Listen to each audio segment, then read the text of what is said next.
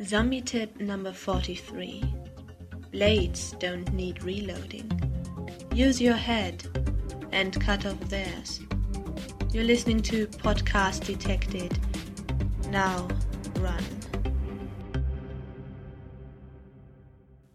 Hi, everyone, and welcome to episode two of Podcast Detected. Um, I'm Anna. I'm going to be your host today. Liz is also here hosting. Hi. Um, and we've got a lot of stuff to talk about because today's theme is season three, first impressions. Um, so, yeah, we'll let you know when the spoilers come so that you can just skip those. We're also going to be talking about the marathon that Sam Yao's voice actor Phil Nightingale recently did, um, and the Iron Fic Challenge, which I know a lot of you participated in. So, first, uh, we want to talk about Philip Nightingale for a second. Uh, Philip Nightingale is the voice actor of Sam Yao on Zombies Run, and he recently did a marathon, the Paris Marathon. He finished it within 3 hours and 46 minutes. That's that's pretty awesome, right? Really impressive, yeah. I mean, he's 42 kilometers in 3 hours and 46 minutes. Like, that would take me about 5 hours at least. Yeah, probably. Same. Yeah. And he, he also managed to, you know, raise a lot of money. He did a fundraiser and he made 311 pounds, which is, according to the Yahoo currency uh, calculator, 522 US dollars. And that's, a, I think, 360 euros. That's a lot of money. Wow. Yeah. So if you want to uh, send him a congratulations or just tell him how awesome he is for uh, raising so much money and finishing in like a really good time, uh, you can tweet him at, at Pip Nightingale on Twitter. And that is at P I P N I G H T I N G A L E. I did it. Yeah, you did it. Just let him know how proud we are that he did that. Congratulations to Philip Nightingale, if he ever hears that.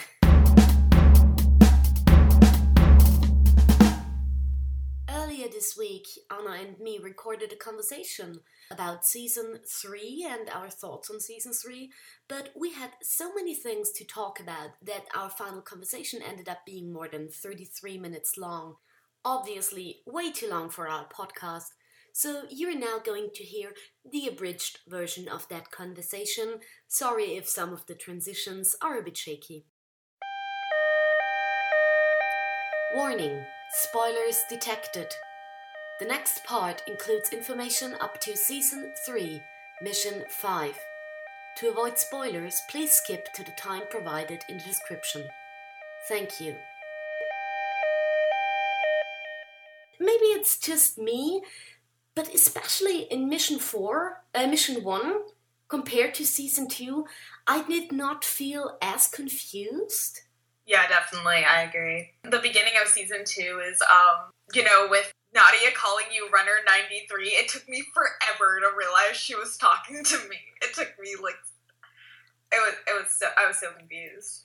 Yeah, and, and, and I was like, okay, where is everybody? Was Abel really destroyed? And here in, in season three, it's kind of, okay, we need to find the people that got lost. And uh, you have Paula with you, which is awesome because Paula. I love Paula. Paula is awesome. And you meet Tony and everything, but still, it was pretty clear where we are and what's happening.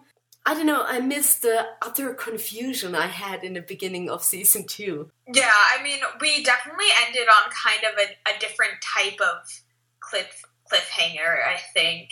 You know, at the end of um, season one, you're just sort of like, you know, are they dead? Are they not dead? Like, and um, season two is is more of a. I mean, there are people who are you're wondering about whether or not they're dead, but it's it's not like everyone. It's not like you you know where you would have been. You know where you are because you weren't one of the people who walked out when everyone else did.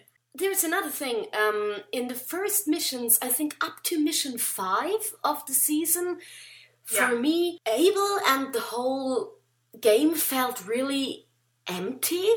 Yeah, I mean, we have Jack and Eugene who are in New Canton. which makes me so sad. It's kind of sad, right? Jack and Eugene aren't with me. Who am I gonna play Darkness and Demons with?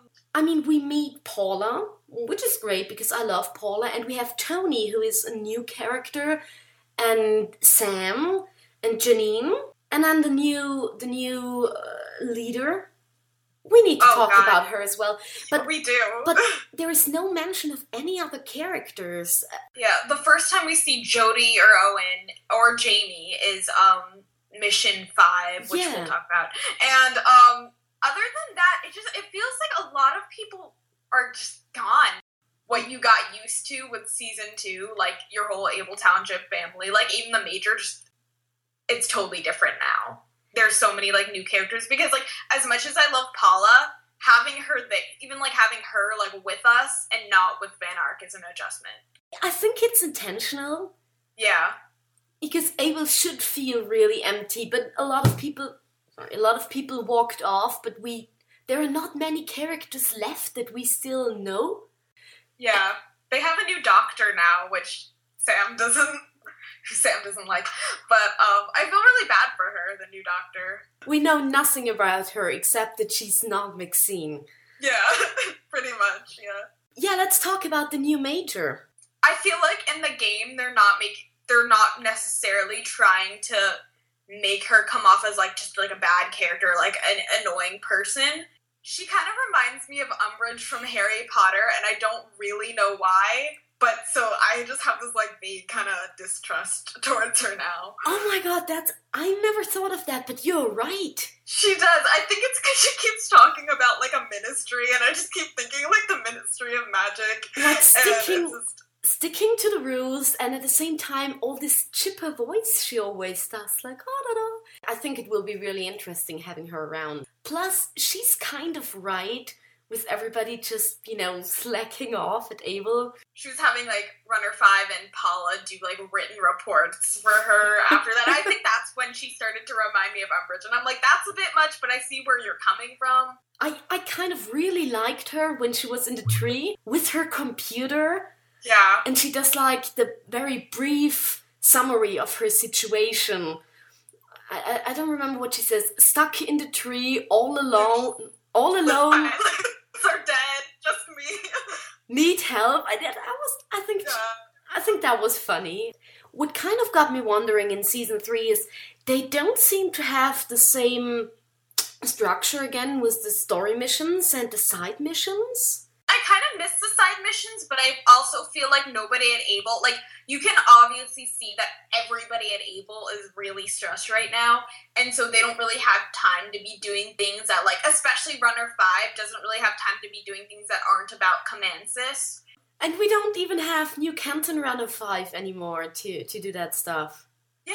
That was pretty sad. I mean, we spent two missions with that character, and it's just like explained away. Oh, yeah, by the way, this character is dead. But you know what really irritated me was when Tony said, You kind of look like the other Runner 5.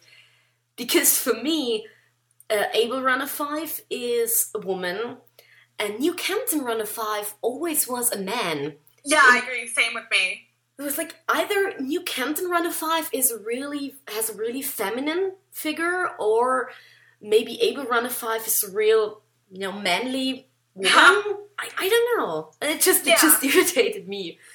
Yeah, I feel like because what I kind of think he he meant was just like the way that you're like this like silent and stoic character, and just like your overall like presence was similar to the other runner five. But like same with me, I was just like, are are you telling me that I look like a man? Is that what you're saying right now? I kind of liked the London missions. They had a really different tone, but on the other hand, we obviously don't need that storyline anymore because the whole Comansys plot moves That's over Here, yeah. We should talk about mission five. because I ran Mission 5 today in the morning because you said I have to run it before we record that. So, you did because we have to talk about it. yeah, and I was I was in tears basically from the first second just hearing Runner 8's voice again was was so strange. I just realized how much I missed that character. Yeah, and especially the way they did it, where it's kind of like it's not like everybody else's voice. Like it's not that she's there; it's that like you're hearing her in your head. Like there's a weird echoey thing to it.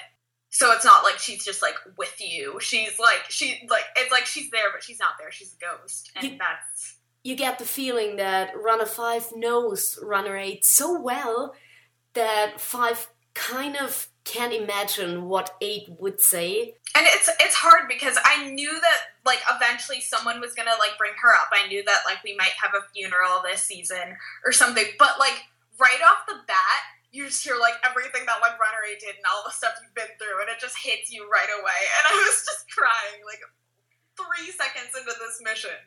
Oh, I have so many emotions all of a sudden. Where did this come from? Was it implied that that Sarah knew about Comansys and had more information about them? I was so emotional that I think I missed a lot of information in this mission. Yeah, I was just I was crying about like banana pancakes and she was saying something actually important. Yeah, I think when you go to um, put her ashes wherever you do, I think she um, she has five get something that is relevant to Comansys. I think she knew people from there or like knew people who were involved with that somehow. Cause she says like, "You remember my friends? You remember that I Yeah, trust them." right, right. So yeah, I wish we still had the um the mission tab on the Zombie Link website because I'm pretty sure they will bring it back. yeah, because I like I'd like to re-listen to that so that I can know what I didn't hear over my tears.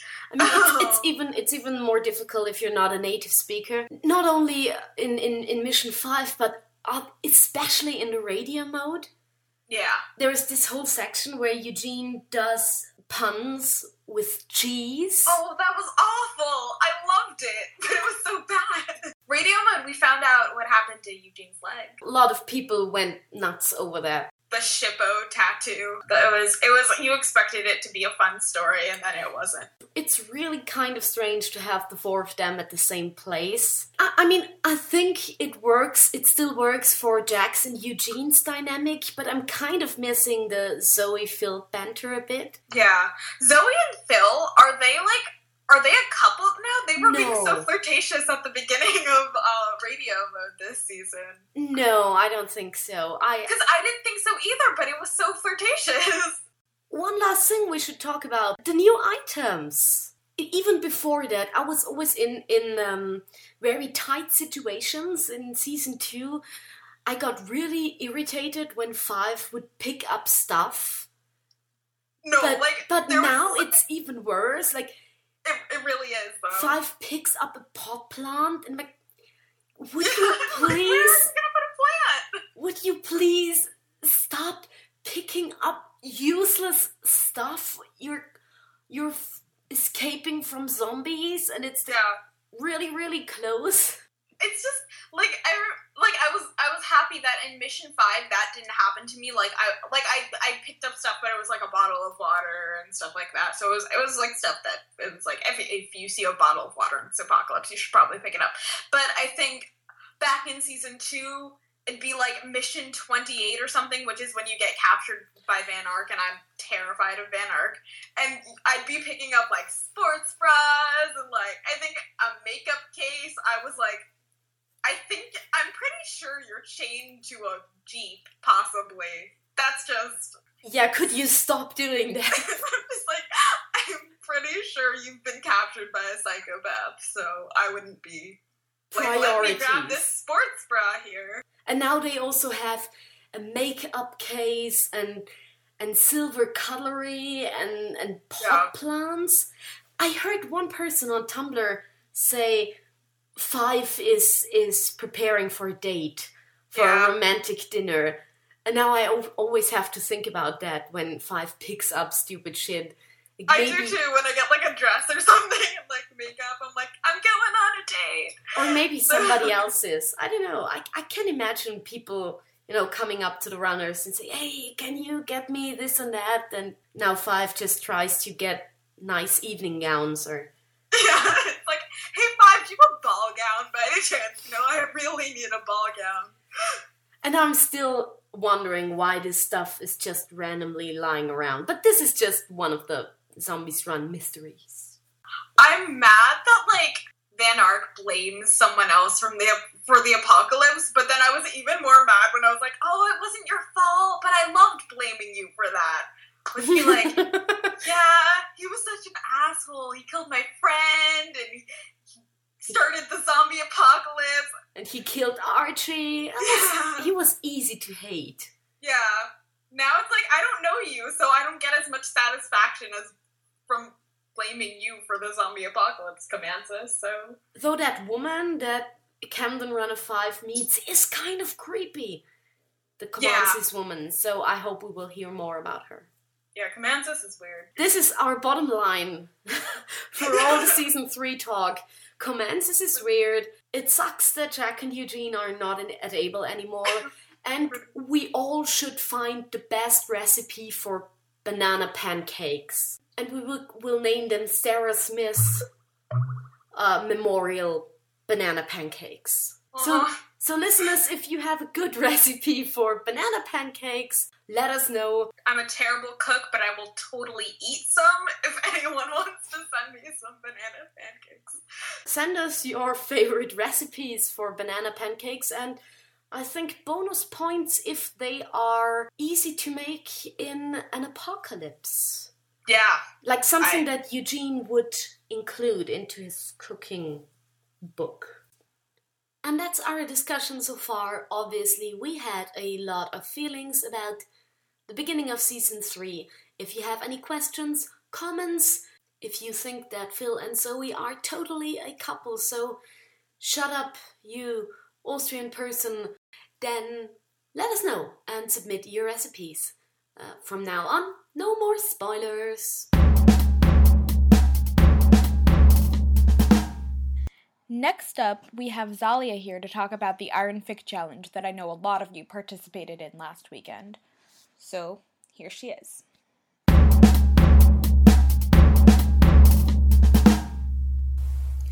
Hi guys, I'm Zalia and I'm here to talk a little bit about the Iron Zombies Challenge. So, what is the Iron Zombies Challenge? Well, it's based on fic contests that I've done in the past, which are based on Iron Chef. So, everyone who participates gets given a couple of secret ingredients. These usually take the form of photographs that I've found, sometimes quotes, sometimes music, and you are then given an hour to create something using these prompts as uh, an idea. Uh, you can create anything. We've had some great fic produced. We've had some amazing artwork, uh, some songs written. I really want to see someone do an interpretive dance one of these days. Um, uh, but yeah, you, you can create anything. It's a very low pressure event. Uh, it isn't a competition. There are no people voting or awarding points. I just want it to be a friendly, uh, l- low pressure thing that people can enjoy regardless of what they think that their skill level is. Because I know it can be a bit intimidating uh, if if you're going if you're competing with an author who's really well known in a fandom. Uh, it takes place every two months or so. Uh, I'm hoping to make it a regular thing. Uh, you don't have to sign up. All you need to do to participate is show up in the chat room at one of the times and create something. Uh, hopefully, you'll show up next time. Um, everyone seems to have enjoyed it so far, and it would be really great if you could participate. Thank you.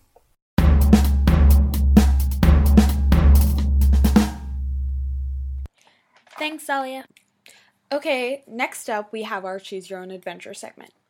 Now, when we last left you, fellow fives, you were deciding who your operator was going to be. Um, Janine wanted you to make a trade with the settlement. Maxine wanted you to check out a pharmacy. Sam wanted you to um, check out some suspicious readings on his scanner. And Jack and Eugene wanted to do a dramatic reading of Twilight. Uh, so you guys voted, and you chose Maxine as your operator. So Fiona is going to tell you what happened next. Take it away.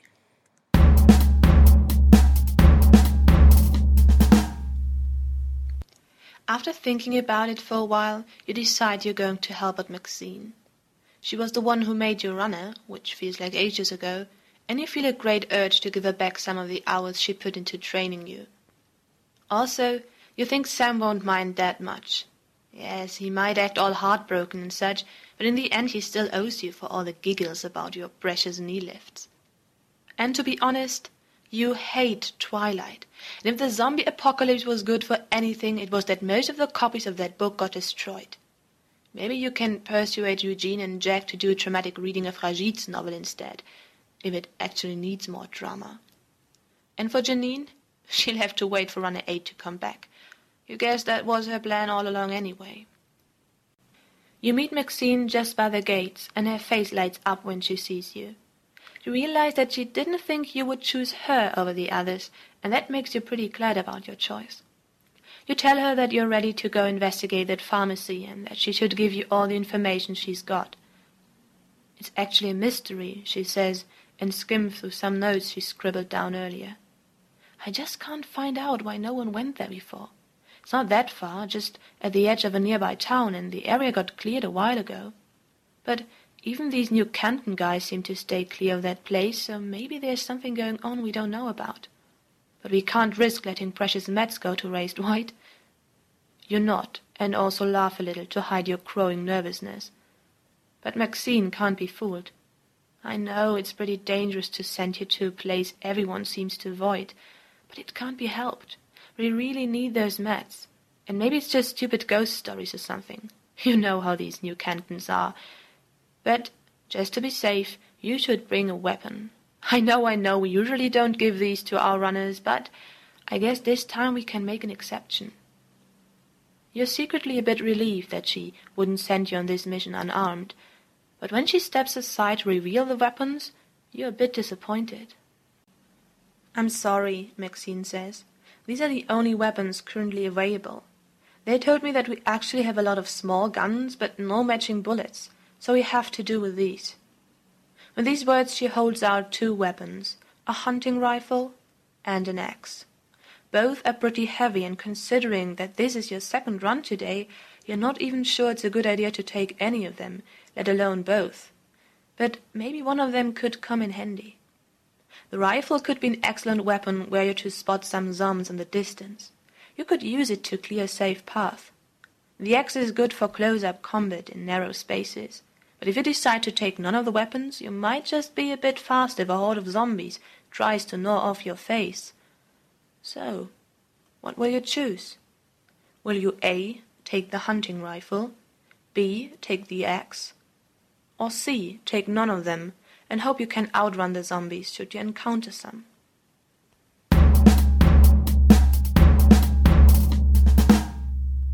Now, this is one of my favorite parts of the podcast where we announce the topic of our next episode, which will air in two weeks. Our next episode will be about Runner 5 headcanons. So send us your Runner 5 headcanons, send us a picture of what you imagine Runner 5 to look like, or send us a message talking about what you think Runner 5 is like. And as always, you can send us your voicemails via email to way too many people in a comshack at gmail.com. Or you can, as always, send us a message via Tumblr. Your runner five head headcanons, we want to know about them and we hope to hear from you really soon. And we hope that we get a lot of messages that we can read out and play in the next episode. All right, thanks for listening, guys. Uh, we'll see you again in two weeks. Again, I'm Anna, and Liz was also our host. And remember to send in your call ins for next week's question, which is about Runner 5 headcanons, and to pick your option for the next Choose Your Own Adventure. We hope you tune in in two weeks. Until then, stay safe. Bye bye. Podcast Detected is a non profit project brought to you by way too many people in a com shack. Zombies Run belongs to Six to Start. Music is Rich Groove by Jason Kessler. Questions? Want to submit a story or need more information? You'll find us on Tumblr or Twitter at Podcast Detected or email us at way too many people in a comshack at gmail.com. No runners were harmed during the making of this episode.